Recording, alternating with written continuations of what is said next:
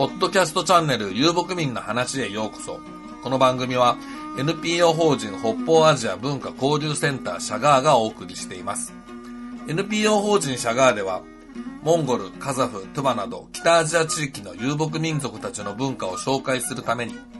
情報誌発行、写真展、展示会、コンサートや遊牧民雑貨市場などの各種イベント企画、オンライン、オフラインによる講演会や語学講座、遊牧文化講座などの開催、また、北海道京極町では、遊牧民雑貨や車で押すとや、北方アジア遊牧民博物館の運営、さらには、風の旅行者とタイアップしてのモンゴルでの特別ツアーの企画運営など、様々な活動を行ってきております。ご興味ありましたら、ウェブサイトや Facebook ページなどをぜひ一度ご覧ください。また、講演会やイベント企画のご依頼などありましたら、お気軽にご相談ください。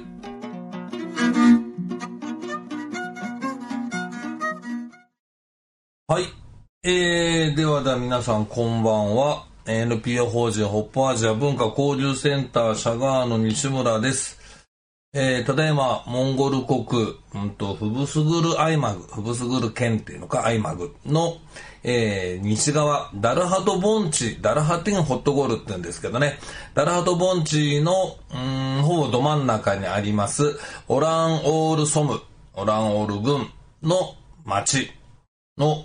ホテルの名前はわかりませんけど、まあ、宿屋から中継をしています。このね、ホテルの下がお店になってましてね、えー私がいつも一緒にこう、モンゴルあちこち走ってます。特にこの、ウブスグル地域の方を走るのに、うん、すっかり、えー一緒に走るようになりました。チョロンバータル、えーチョカなる男がおりまして、そいつの、まあ、友達らしいんですね。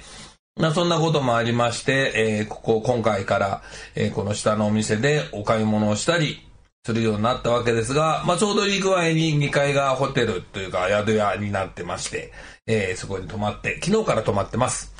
で、えーこの放送をお送りしようかということになりました。まあ、昨日から来てるっていうのは実は、うんと、7月の19日に大河のふもとから、えー西大河地域、まあ、バローン大河と言われる地域の、えー、下営地があるミンガボラクという山頂盆地ですね。だいたい標高、えー2200メートルぐらいなんですけれども、そこに入っていくのに2300メーターとか400メーターの峠を越えて、えー行ったところにあるんですが、そこに、えー19日から25の朝まで滞在してまして、まあ前半組、あのーあれですね、今回私をモンゴルにえー送り出してほしいなんていうことで、えークラウドファンディングなんかもやらせていただきましたが、その時、それとまた別に、あの、同行、撮影同行者募集なんていうのもやってね、その前半組の方々と、えー6日間滞在してました。で、その方々を送り出しまして、えー今日、ほんのちょっと今さっきですね、えー後発隊のお二方が、このホテルにこう、合流し、明日の朝早く、えー、タイガーのふもとに移動して、まあ、車ですけどね。そこから馬に乗って、いよいよまたタイガーというふうな、そんなのの隙間で、えーこの放送を送っ、えー配信を、えーしております。さて、久しぶりのあの大河だったわけなんですけれども、まあ久しぶりの大河、久しぶりのモンゴルですからね、もう何もかもが久しぶりなんです。よくよく考えたらですね、2019年の秋に風の旅行者さんでのツアーで、えー、大河に入ったわけなんですが、その後、思い出したんですね、あの2020年の頭、19年の終わりから頭にかけて、えー冬のツアーをやってましてね、あの、マイナス40度の大河に年越しに行こうなんて、誰が一体来るんだこんなツアーなんていう風に何年か前に始めたんですが、怖いもの見たさと言いますか、意外と結構たくさんの方がですね、なんだかんだとお見えになりまして、寒いの苦手なのなんて言いながら、うん、なんかすっかりマイナス30度、40度の世界を楽しんでお帰りになった、なんていうのが最後だったわけで、そこから考えると、ざっと2001年、2年、3年の10 21、22、23の半年かな。うん、3年と数ヶ月ぶりっていうふうなことになったわけです。大河の森自体は変わっていない。ただ変わっていないように見えながら、実はちょっと変わってるかななんて思いました。まあ、これはこの数年間の間に変わったというよりも、久しぶりに行ったことで、その違いがはっきりと分かったっていうところなんですが、特にミンゲボラクという、えー、山頂盆地地域なんですけども、昔はですね、もっともっと低木が少なかったんです。うんと、低地部分は、この時期はもうほんとぐちゃぐちゃの、えー、湿地沼地みたいなのがですね、ほぼほぼこう広がっていて、で、山頂、うんと、峠の方に向かっていくとガレ場、岩場がこう、わーっとじゃらじゃらした岩になってって、で、まあ草が生えなくなって、峠があってて、え向こう側もそんな感じになってて、まあそんなのが普通だったんですが、このですね、ガレ場部分に近いところにたくさんのトナカイゴケがよく生えていたんですが、そこのところがですね、どんどんどんどん緑が増えてってるんですね。わあ、緑が増えたよかったねなんてこう笑ってる場合じゃございませんで、あのー、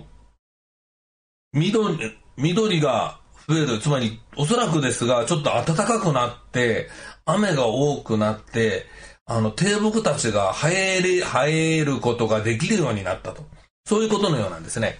で、どんどんどんどんそいつらが、えー、大きくなっていきますと、もちろんトナカイゴケが生える場所も少なくなってしまうわけなんですが、あトナカイゴケってあの、苔じゃないんです、実はね。地衣類って言いましてね、なんかこう、ほしゃほしょ、ほしゃほしゃっとした、変な、変なっちゃかわいそうだけど、草がありまして、1年間に数ミリしか伸びないという代物なんですが、これがどんどんどんどん侵食されていってしまうんですね。それと、そういうふうなブッシュ、低いブッシュ、せいぜい2、30センチぐらいから40センチぐらいの高さにしかならないんですが、これが増えますとね、実は、えー、ハエだの、蚊だの、そういうハム種類がですね、そこをこう、ねぐらにするもんですから、トナカイたちがですね、落ち着きにくくなってしまうんですね。そういうふうな状況が広がっているというのがよく見て分かりました。あれ？こんなに緑だったっけな？なんて正直思ったぐらいなんですね。こんなに緑で、あ、今年は雨が降ってていい夏なんだななんて簡単、あの、大河のこと知らないモンゴル人なんかはね、平気で言っちゃったりするんだけれども、そういうわけじゃないんですね。やはりその土地にはその土地の昔からの状況っていうのがあって、やはりそれも少しずつ変わっていってているんだなっていうのはちょっと実感されました。そこに至る前までの麓をずっと歩いていくところは、まあ、それほど何感じるわけではなく、うん、今年は雨が多いかな、なんていう程度だったわけなんですけれどね。で、えー、いざミンゲボラクに入りますと、このミンゲボラクっていうところはモンゴル人あ、ごめんなさい、その、大河に住んでる方々、あの、トゥバ人とモンゴル人が今、ごちゃごちゃになってます。あの、トゥバ人の方々、えー、まあ、生粋のトゥバっていう方々まだもちろんいるんですけれども、結婚相手がですね、どうしても、こう、同族ではない者たちをってなりますとね、まあ、同種族ですね。親戚関係でないものとなるとどんどんその数が減っていってしまって、えふもとのモンゴル人たちとの婚姻というのが圧倒的に増えます。で、そういう方々と結婚する例が多くなり、そうなりますとね、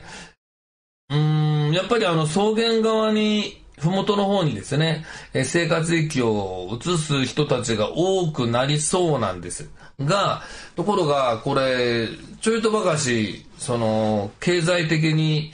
大河の人たちの方が有利になるような状況に社会主義崩壊して10年ぐらい経ったあたりからなってましてその状況が顕著に今なっているように思われます。というのもそれはそのトナカイを持っている世帯に対して国が補助金助成金みたいなものを出すんですね。それ目当てに、えー、モンゴル人たちも、うん、トナカイを所有して、夏だけ牧民みたいな感じでですね、トナカイを飼いながら、えー、観光客を目当てに、えー、まあ生活をするなんていう、そういう人間たちがどんどんどんどん増えたと。まあ、大河にいてトナカイを持ってる方が草原にいるよりもお金になるという状況ですね。まあそういうのがありますから、特にこのコロナの間、観光客がいなかろう、来ようが来まいが、あの、トナカイを持ってればお金が手に入るじゃないですか。なもんですからね、あのうん、海外に上がるような人たちってのはどうやら増えたように私は思いました。まあ、今回行ってみて、うんと全部で、えー、いくつだ？マクサル、バンプク、タルタク、ナラン、バインダライ、マグナイ、えーと、あそこのショーンコルのところとハルザヤ、かな？えっ、ー、と、全部で8集団ぐらいに分かれているわけなんですよね。で、この8集団の中心人物に当たる人たちは、もう、僕が、ね、その大河に入るようになった1995年ぐらい、5年だな、の時から、まあ、特に変わってない、変わってないって、その時の方々、もしくはそこの長男とか子供たちっていう風な流れの方々なんですけれども、ここにですね、あのー、まあ、婿で入ってきたとかね、嫁で入ってきたとか、まあ、嫁で入ってきたんだと最初からいるのか。まあ、婿ですね。婿で入ってきたですとか、えー、夏だけ上がってきたみたいなのが、こう、言い方悪いけど、規制するような形で、えー、それぞれの集団の中に、こう、自分の家を置いていくと。で、トナカイはその群れに混ぜてもらって、まあ言ってしまえば楽に世話するって感じになりますよね。そういう人たちがどんどんどんどん増えたなっていうのが、まあ実感です。で特に、コロナ明けて、いや、違うな、えっ、ー、と、観光産業が活発になっていった頃からなんですけども、観光客目当てで夏だけトナカイ牧民みたいなのがだんだんだんだん出始めたのが2000年明けて5年ぐらいからかな、10年ぐらいになってからかな、なわけなんですけれども、特に中小規模、中小規模っていうのは1軒あたり10頭からせいぜい3、40頭くらいまで、まあ、20頭前後っていうのは実際のとこですけれど、の世帯たちがまとまって、えー、集団を作り、そういう人たちの場合は、特にその、観光産業への依存度っていうのが高くなっているようです。ですので、うんと、民家娯楽というところに上がるには3つのルートがあるんですけれども、南ルート、東ルート、北ルートってあるんですが、それぞれこう峠を越えるんですけども、峠を降りてすぐのところに、まあ、トナカイを飼って暮らす、暮らしているように見える 夏だけ牧民さんたちが、こう、待ち構えているような、なんかそんな感じにすっかりなってしまいました。で、キス、えー、トナカイファーストの方々っていうのかな。もちろんその中にもトナカイファーストで考えてる人もいるんですけども、その3、えっ、ー、と、3つルートのうちの1つの、マックサルって男はですね、なかなかに面白い男でしてね。この間、あの、帰り際にやっと会えたんですけど、ちょうど彼は、ツーリストたくさん連れてトナカイでキャラバンやってる途中だったんですが、うん。彼なんかはね、200頭規模でしっかりトナカイを飼いながら、えー産えーと、観光産業の方、旅行者受け入れの方にも力を入れてハイブリッドで頑張ってるって、そんな感じかな。うん、あのー、まあ、事実上、親戚関係がみんな死んでしまって、彼の系統っていうのが実質ないに近いんじゃないかな。彼のお兄さんが死んで、親戚のゴースタさんとことはあんまり仲良くないし、とかね、まあそんなのがあってね。なので一人で全部頑張ってるっていう風な人がいたり。まあまあそんな、えー、ちょっとこう、トナカイ牧地、トナカイをただ見に行くだけならどんなとこでもいいような気もするんだけども、本当に朝から晩まできっちりトナカイ牧民してるっていう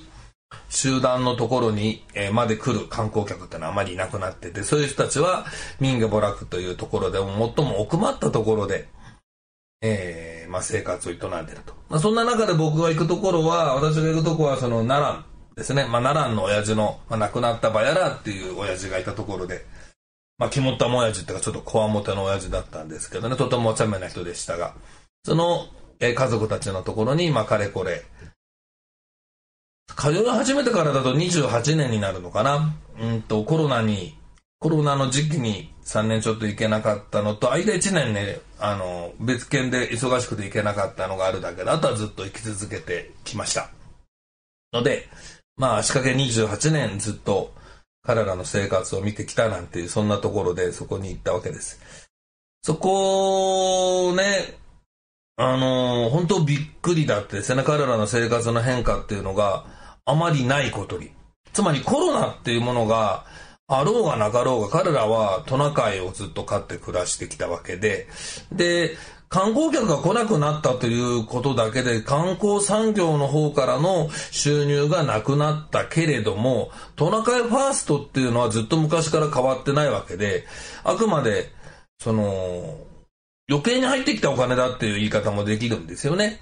なもんだからとてもたくましく彼らは逆にトナカイをがっちり増やしながらですね、えー、生活をしてきたんだなっていうのがよくよくわかるんです。っていうのも、奈良のうちなんかに至っては、まあ、そこの今、主力家族で、世帯ですけども、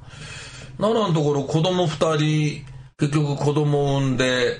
一人結婚して、一人はまだ大学に行ってるわけですけど、要するにそういうふうに活かせることができる財力があるわけですね。トナカイファーストで。もちろん、あの、ツーリストなんかも受け入れたり、僕もお金を持ってったりするわけだけども、だとしても、うん、そういうことができる。で、他の家族、兄弟たちを見ても、まあ似たような状況にあったりですね。うん、なんだろう。僕は良かれと思って彼らに、その角彫刻っていうものをこう、ね、提案してみたり、うんと民泊みたいなものをちょっとこう提案したりってことをやってきたわけですけれども、そんなことしてなくっても、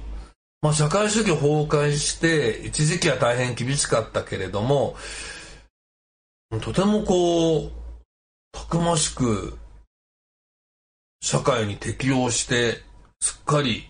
今では地域的に見れば強者側に回ってしまっているんだなっていうのが実感できましたね。あの、コロナで右往左往してるのは街の人間たちであって自分の手で生きてない人間たちなんだなってつくづく思ったりしました。その、自分が食べるものを自分で作ってそれで生活するっていう風な人たちは、いわゆる社会システムとか経済システムとかそういうところから切り離されても生きていけるわけですよね。それに比べて都市生活者ですとかね、その、流通の難ぞにがっちり絡め取られているような、えー、生活を送っていると、今回のようなコロナみたいなものが出た時に、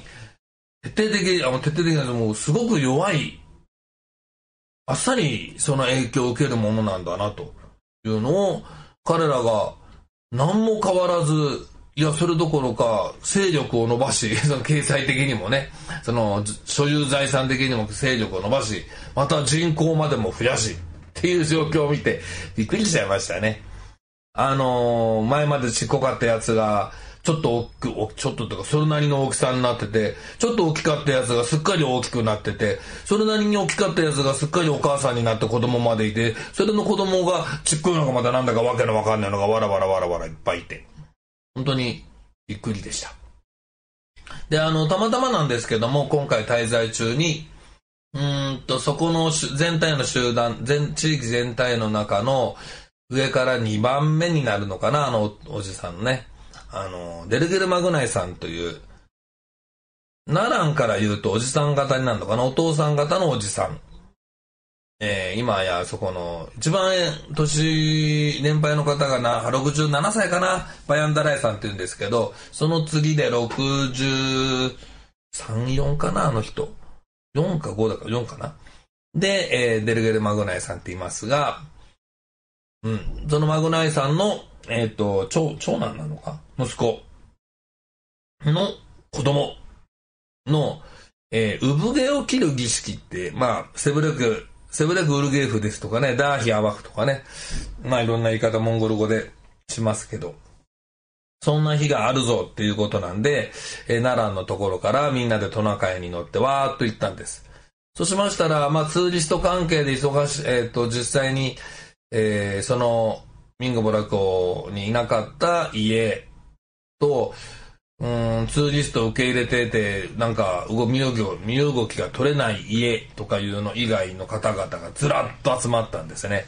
ちょっとちゃんと数えなかったけど、あの、直径約5メートルぐらいの家の中、あの、オルツと、まあ、モンゴル語で呼ばれる円錐形の布を巻いただけのとても簡素な、でもとても便利な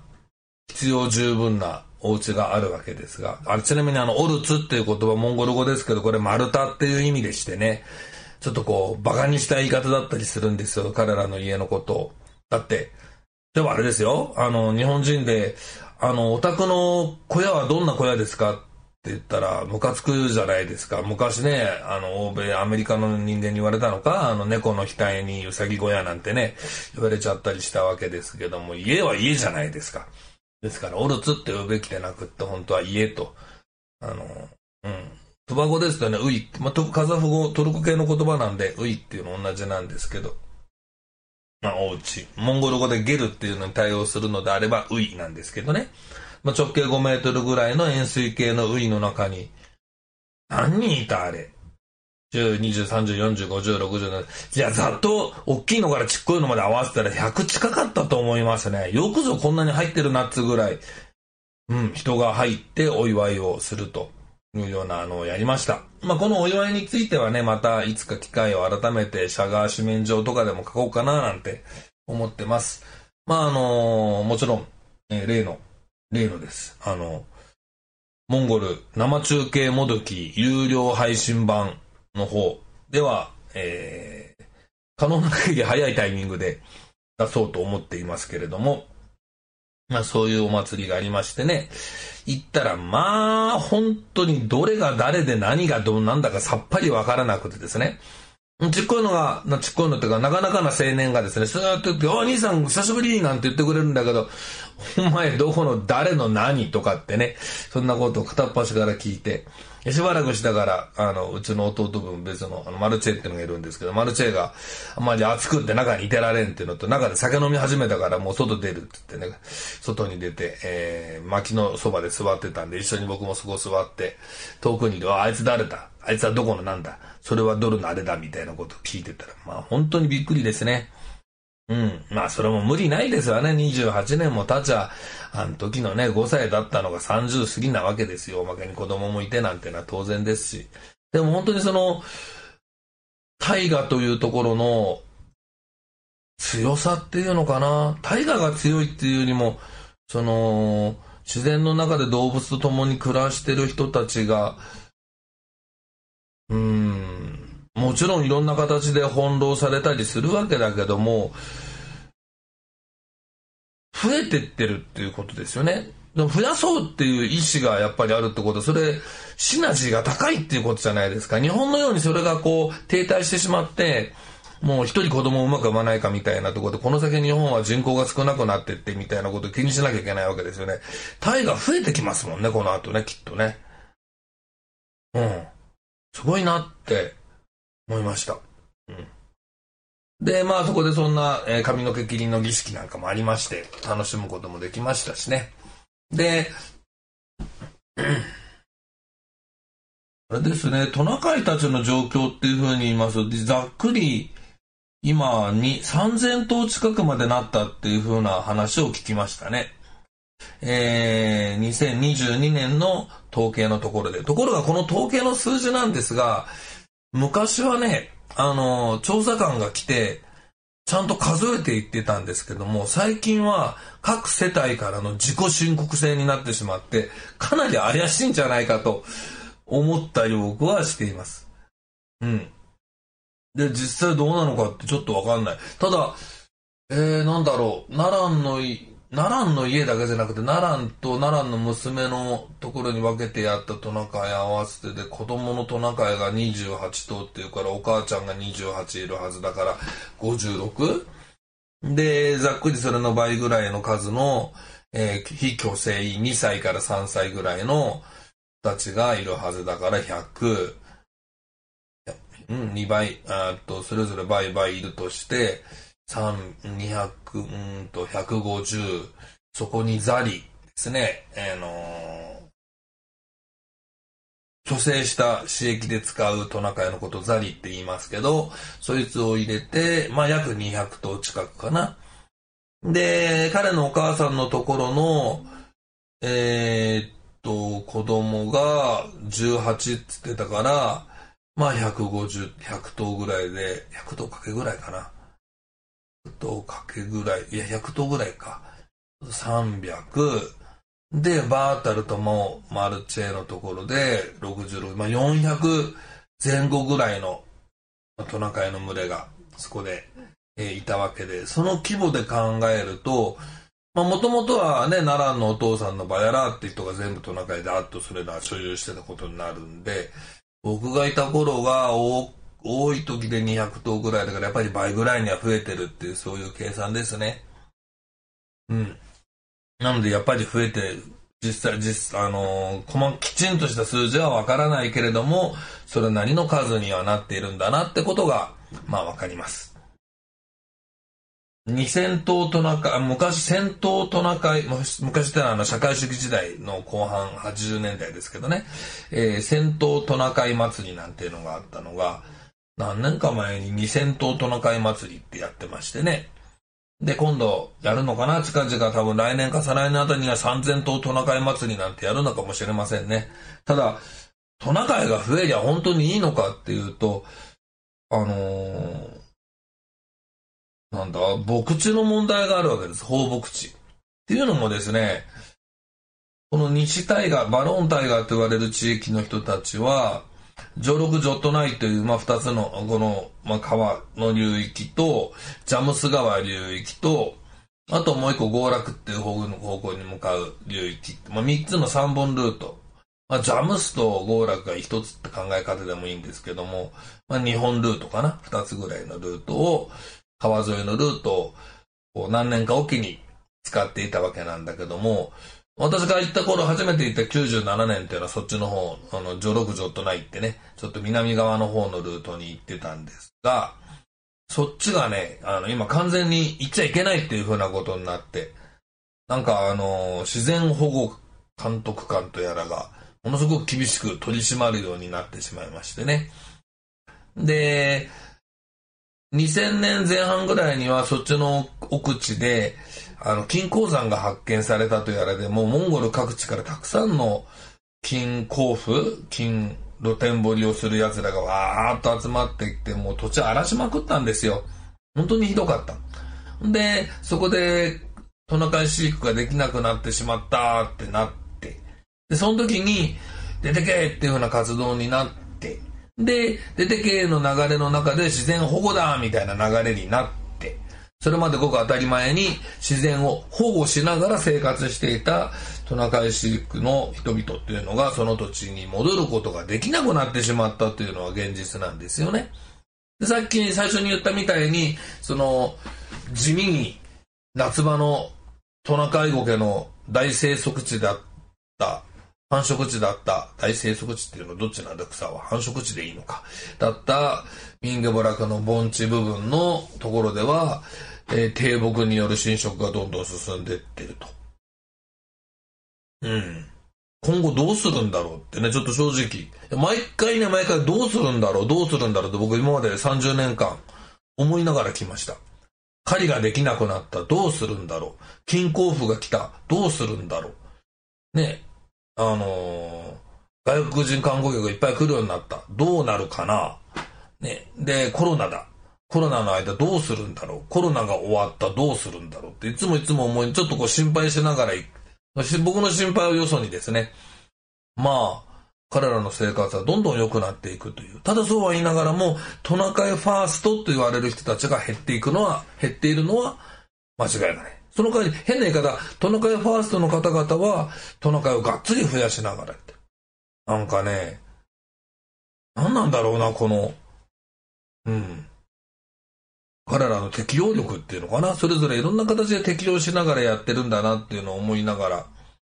でも結果的、最終的には、自然が大きく変化してしまうこと、トナカイ牧畜の方法そのものが、えー、簡略化していく、もしくはそれをちゃんと知ってる人間が減っていくこと、かつてであれば、最悪の場合、狩りをすればいいやつってた狩りという文化が全部なくなったこと、などなどですね。えー、私が行った頃、弾き始めた95年頃に見てたものの、あれがなくなり、これがなくなり、それがなくなり、っていうのは、実際に起き続けてるんですね。ただ、トナカイ飼育だけが今残っているというふうな状況になってるで、そのトナカイ飼育だけがと言いながら、そのトナカイの、うん、まあ、トナカイ飼育にの部分だけ、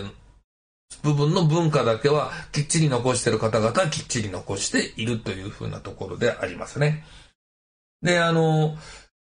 で、ちょっと冒頭でも言ったみたいにトナカイを見に行きたいぞっていうだけだったら別にどこの家だって行きゃいいわけで、あの環境で見たから別にどこだって行きゃ見られるんだなと思いますが、まあ、ちゃんとしたトナカイ飼育、トナカイ飼育文化というものを見ようと思うと、行き先をちゃんと選ばないと、うん、その乳製品一つ作る現場が見られないですとかね、いろんな形で失われてしまってるなと思いましたね。その、えー、ツーリストへの依存度を高めている家っていうのは。彼らが、依存度を高めてる家のある場所っていうのを、まあ昨日、そこをこう超えてきたわけなんですけども、谷を降り、いや、峠降りてすぐのくぼ地の部分で、もの、すり鉢状にほぼなっていて、ものすごい空気がこもるんですね、あれね。だからそこに入るのにポワンとちょっと僕はあったかいような気がしたぐらい。で、ファッと見た感じでトナカイゴケがあんまりない。これどこにトナカイ放牧出すんだろうと思って歩いてたら、ちょうど僕らの行く、その峠の方にトナカイを追ってるんですね。あれ50頭いるかいないか程度の小さな規模でしたね。で、3峠まで連れてくと。で、峠から向こう側に落とす。それやりで、ずっと人がついていくな、行くのかなと思ったらついていかないんですね。そこにポンと置いたらその置いた人間帰ってっちゃったんですよ。あれじゃあね、狼にもやられるしね、トナカイも失うだろうしね、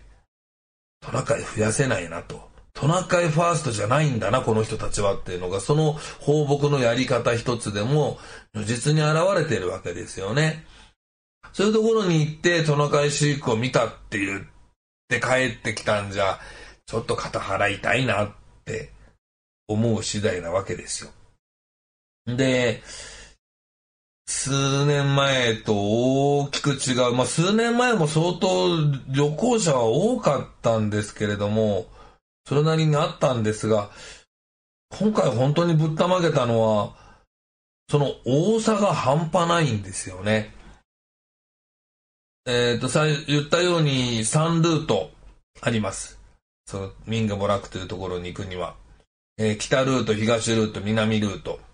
昔は皆さん北ルートからばっかりだったんですね。サガンノール郡というところから、えー、まで行って、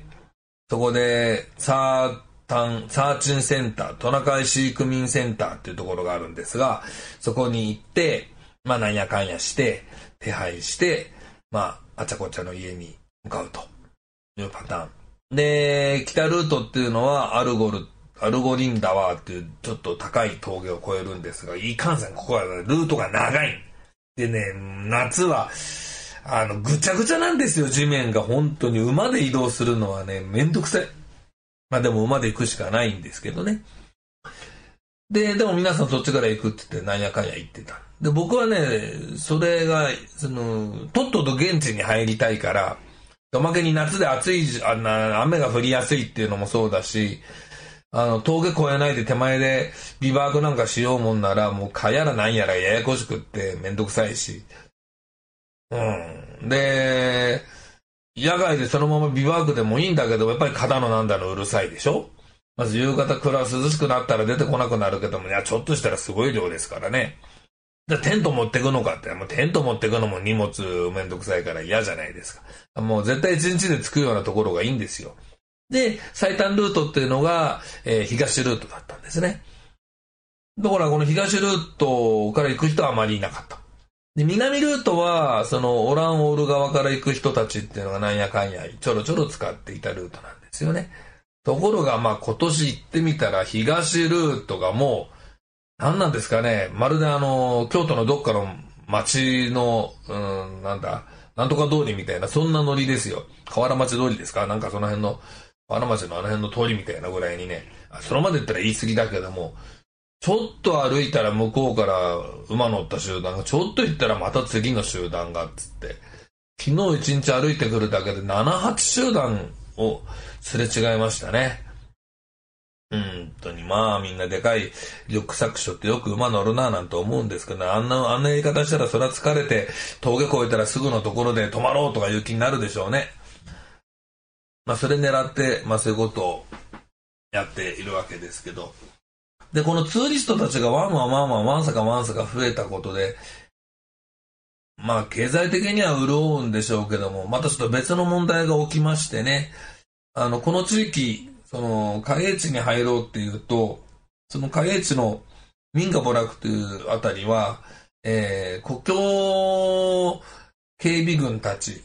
の、えー、なんつうんだろうな、管轄下にあって、必ず国境地域入居許可証なるものを、うんと持っていかなければいけない。これを取るのはモンゴモンゴルのそのムルンですね、フブスグル県の中心地の軍のとこ、軍駐屯所に行くと、まあそこで発行してもらって、これお金取られないんですけどね。で、それを持って、今度は、うんその土地を管轄するオランオールもしくはツァガンノールのまた駐屯所の方に行って登録をして、帰りにはそれを抹消して、めんどくさいんでさっきり言って、かなきゃいけない。僕はずっとやってます、これは。ね、やっぱり国境ですからね。ね、変なことして、なんかあまり無茶なことするっていうのを、なんかモンゴルの国境に失礼ですよね。モンゴルに対して失礼だなとも思うんで、僕はそれはやらないと決めてるんで、まあ、ちゃんと言われた通りにやってるんですが、これをやらない輩が増えたようなんですね。で今回滞在中に、まあ、二人の警備兵の子が来て、男の子が来てですね。で、まあもちろんちゃんと僕のものは全部揃ってるから見せて話になって、いやいや、それそれこれこれどれどれあれあれって、まあいろんなまたちょっと昔話なんかも含めて、まあ、まだ若い子だったから、彼がおじいちゃんから聞いてたような話を僕がするもんだからえらい興味持ってですね、2時間くらいいろんな話を話し込んでしまって、うん。あったけど、やっぱり彼も言ってましたね。その本当に守ってもらうべきものを守ってもらえないとちょっと困るっていうふうなことで。で、その守んない奴が増えたみたいなので、今回僕らが山に入った7月19日にはなかったんだけども、25日昨日降りてくる時には、そのふもとのところにですね、その検査、なんつうの、検査所、関所みたいなものができてましてね、そこに警備軍がちゃんといてる。紙を、その許可証があるかないかをチェックするに至ったと。至ってしまってると。もうね、そういうのがあるたんびに3人持ち出さなきゃいけないとか、あれだこれだってめんどくさいんですよね。でもまあそれはそれで仕方がないかなと思うんですけれども、そのツーリスト側とか、それを、うん、手配する旅行会社側がですね、きっちりちゃんとやってほしいななんて。特にモンゴルというところを観光立国していこうっていうのであれば、そこのところは行く側もしっかり守っていかなきゃいけないし、受け入れる旅行会社もしっかり守って、あの、あちらこちらに角が立たんようにしないといかんだろうななんて、つくづく思った次第です。さて、ベラベラベラベラ喋ってきましたけれども、実は、ちょっとこう、お知らせみたいなこともあります。あのー、何年か前からずっとやってきました、黄金の大河をトナカイに乗ってキャラバンするというツアーですね。風の旅行者さんと私とで一緒にやってきた、えー、秋のツアーです。8月の最終の終わりから9月の頭にかけてワングループもしくは2グループ今年は飛行機の都合やら何やらがあったものですから、あのー、一ツアーにしてちょっと長くなってるんですね、日程が。ただ、まあ、まだこれあの、まだギリギリまで、えー、参加者募集しております。それなりなお金がかかりますけれども、あの、このツアー、今年でおしまいにします。はい。えー、秋の大河トナカイキャラバン、えー、私は、えー、来年からやりません。っていうのもですね、実は9月の頭の時期っていうのは今までもずっとそうだったんですけども、大河のの弟たちのところにとっては、えー、っと、夏の間、うんと、下営地に連れてあげ、連れ上げていた、え馬たちを、雪が降って身動きが取りにくくなる前に、ふもとに移動させたり、元の家畜たちの世話をしたり、また学校に修学児童のある家庭は子供を学校に送り出したり、その学校に持っていくものの準備をしたり、当然、秋英地への移動っていうものがあったりという、いくつもの仕事がですね、わーっと重なる時期だったんですよね。もちろん僕はそれ分かってはいたんだけども、こう時期が、一番こう、タイガーがね、こう、キンキラキンに、黄色く、黄金に輝く時期、やっぱり見てもらいたいなと思ったりもしたんで、ちょっと頑張ってもらいながら、まいろいろやってはいたんですけれども、うん。まあこう、彼らの負担が大きすぎるなと思い至りまして、えー、今年でトナカイキャラバンツアーは終わりです。で、代わりに行ったんですけども、来年からまだ時期ですとか、もちろん金額ですとか、そういったものは未定ですけれど、夏、トナカイ、えっ、ー、と、この海江地にね、トナカイに乗って往復しようっていうツアーを開催します。えー、夏の間にですね、トナカイに乗るというのは、トナカイの体力を消耗させることになるので、やらないと僕は決めてたんです。うん。ただ、彼らが、に、あ、彼ら、えっ、ー、と、奈良たちと話をするに、いや、一日、その、ふもとと、えー、町、ここを往復するぐらいだったら、なんかあの、往復じゃないね、移動するぐらいだったら、そんなものは我々だってよくやってるから、あの、全然問題ないよと。秋にやってるみたいに行って、そこでまたビバークして、移動してビバークしてみたいな、そんな長期間、えー、数日にわたる、えー、トナカイ利用じゃないんだから、えー、十分トナカイも休めるし、距離も短いから大丈夫だよっていうふうに言ってくれたので、えー、ふもとから海江地まで行って、海江地で2泊、やっぱりね、丸々1日ぐらいはね、あの、朝から晩まで彼らの活動、生活というものを直に見ていただきたいなと思いますのでね、えー、まあ、丸、到着して翌日1日丸々いて、翌日また、えー、と、トナカイに乗って麓に戻るというような。そう。まあ、それで計算したらね、もしかするとあの、と、海江地に3泊っていう、トナカイに乗る日にちは2日間だけだけれども、まあ、えー、現地の様子をゆっくり見るっていう、そういうツアーをやることになりそうです。はい。あとあの、冬のトナカイキャラバンは相変わら、あの、昔、えっと、今、あの、募集してますけれどもね、トナカイキャラバンっていうよりもトナカイに乗って東映地に行くってやつですね。まあ、同じパターンかもしれない。トナカイに1日だけの。まあ、トナカイは冬元気だからなんぼだって乗っていいんだけど、なんぼだって乗ってきてもそれはもう限界ありますけどね。まあ、そういう、えー、ツアーを今後、えー、またやっていこうと思っているところです。その、ですのでね、その、じゃあ秋はどうすんだっていうとね、へへへ僕一人とかね、いわゆる風の旅行者のツアーみたいな、こう、ああだな、こう、かなりいろいろ準備した、ね、もので、と彼らが困るんだけども、僕が今回今夏、これ、夏に今行って動いて、これは私のプライベート撮影旅行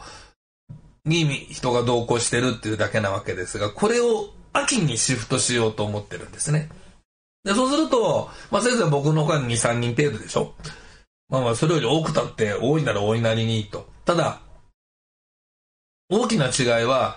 出たとこ勝負で行ってみていろんなこと考えるってそういう状態ですよね。彼らには、ああ、いついつ行くから元までちょっと迎えに来てくれや。どこに行ったらいいんだいとこっちがむしろ言って、あ、どこどこに来てくれたら迎えに行きやすいよなんて言われてね。で、じゃあそこに行こうかいって言って、そこで会って、どんぐらいのとこでやったら、ああ、道中2泊かなみたいになったりしてね。いや、遠いななんて言いながら。でもまあ、それはそれで面白かったりするわけですし。うん。そういうその、まあ、ある程度はね、前もっていろいろ情報が手に入るような時代であるから、それほど昔ほどのことにはならないとは思いますが、まあ、うん、日程とかね、お金とか、なんか変な形でこういろいろ縛られることなくやることのできるプライベート旅行の方を秋にやろうかななんて僕は思ってます。でね、これ秋はね、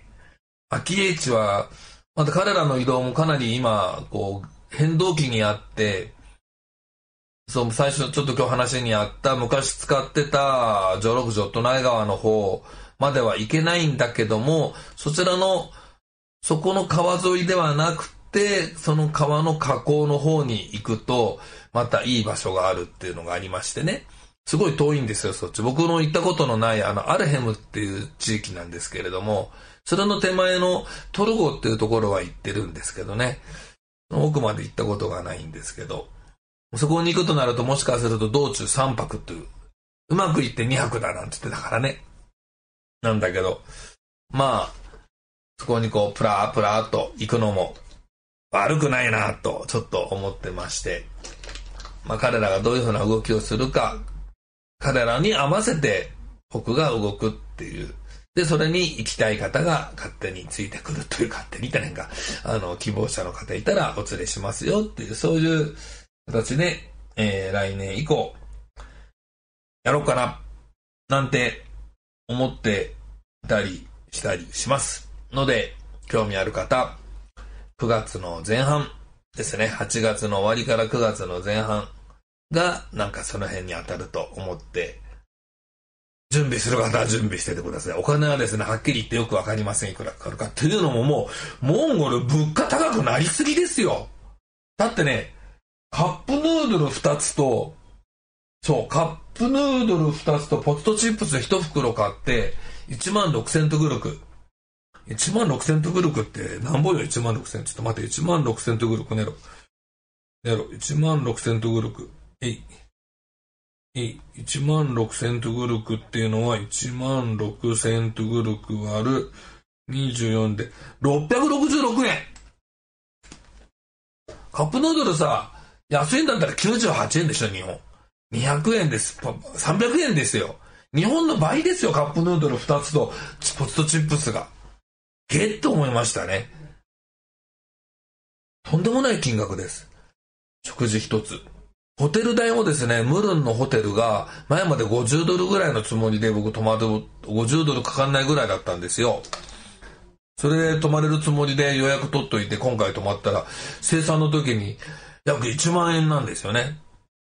えいですよね。え、な、なんでそんな値段になっちゃったんだろうっていうぐらい。まあ、ホテルも随分変わってましたけれども、そんな感じで、えー、なっています。のでね、うん、お金の方は今後どうなるかちょいとわからないですね、正直ね。いくらどうなるかなまあまあ、しょうがないかな、そこのところはね。彼らだって必要なものですしね。トナカイのレンタル料なんかも関係してくるかとも思いますけど。さて、えー、かれこれ、ちょっと今回行っての様子、まあ、いろんなの話、思いつくままにベラベラと話しました。これで46分。うん。というところで今日のところは終わりにします。えー、またね、次回。次回は、ウランバートルに戻ってからになると思いますが、そうだな。その後半、何かまた変わったネタが、ネタを見つけたら、またお話ししようかと思っています。よろしかったら聞きに来てやってください。で、今日のこの話ですね。これこのままもちろん Facebook 上で、えー、残るわけですけれども、えー、同じもの、ちょっとあの頭、頭の部分もしかすると編集するかもだけども、えー、それを、えっと、スタンド FM のポッドキャストの方ででもですね、モンゴルの話っていう方で、え流しますので、え興味あったら興味あったらっていうか、これ聞いてる方はもうまた聞くこともないのか、うんと、誰か人にですね、こんなのあったよみたいに言っていただければ幸いです。あ、そうだそうだ、最後にまたも、あの、またハボったい。これ宣伝しないといけないんで。えー、モンゴル生中継もどき、えー、有料配信。まだ、まだ、あの、希望し、えっ、ー、と、希望の方受け付けております。9月、え、これ配信自体は、新しい配信がされるのは、その9月の9月中いっぱいぐらいまでなわけですけれども、えー、まあ配信内容は12月まで、ご覧いただけます。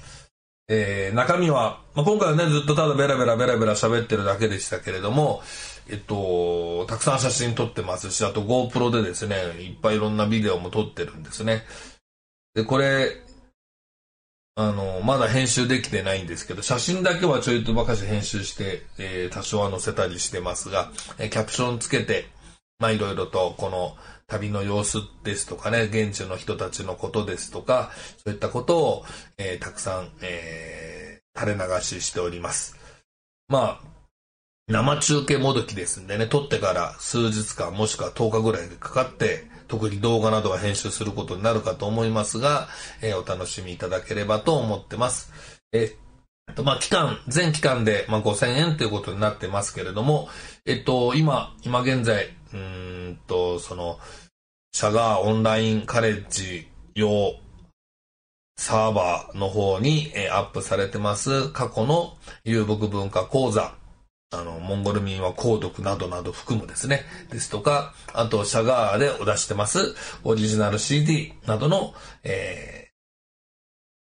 ー、視聴も、これはあの9月までの特典ですけれども、できますので、一体シャガーってところで何をやっとるんじゃろうっていうのをご覧いただければ幸いに思います。うん。そんなところで今日のところはおしまいにします。ではでは皆さんおやすみなさいませ。私はまた明日から大河に行ってきます。それでは。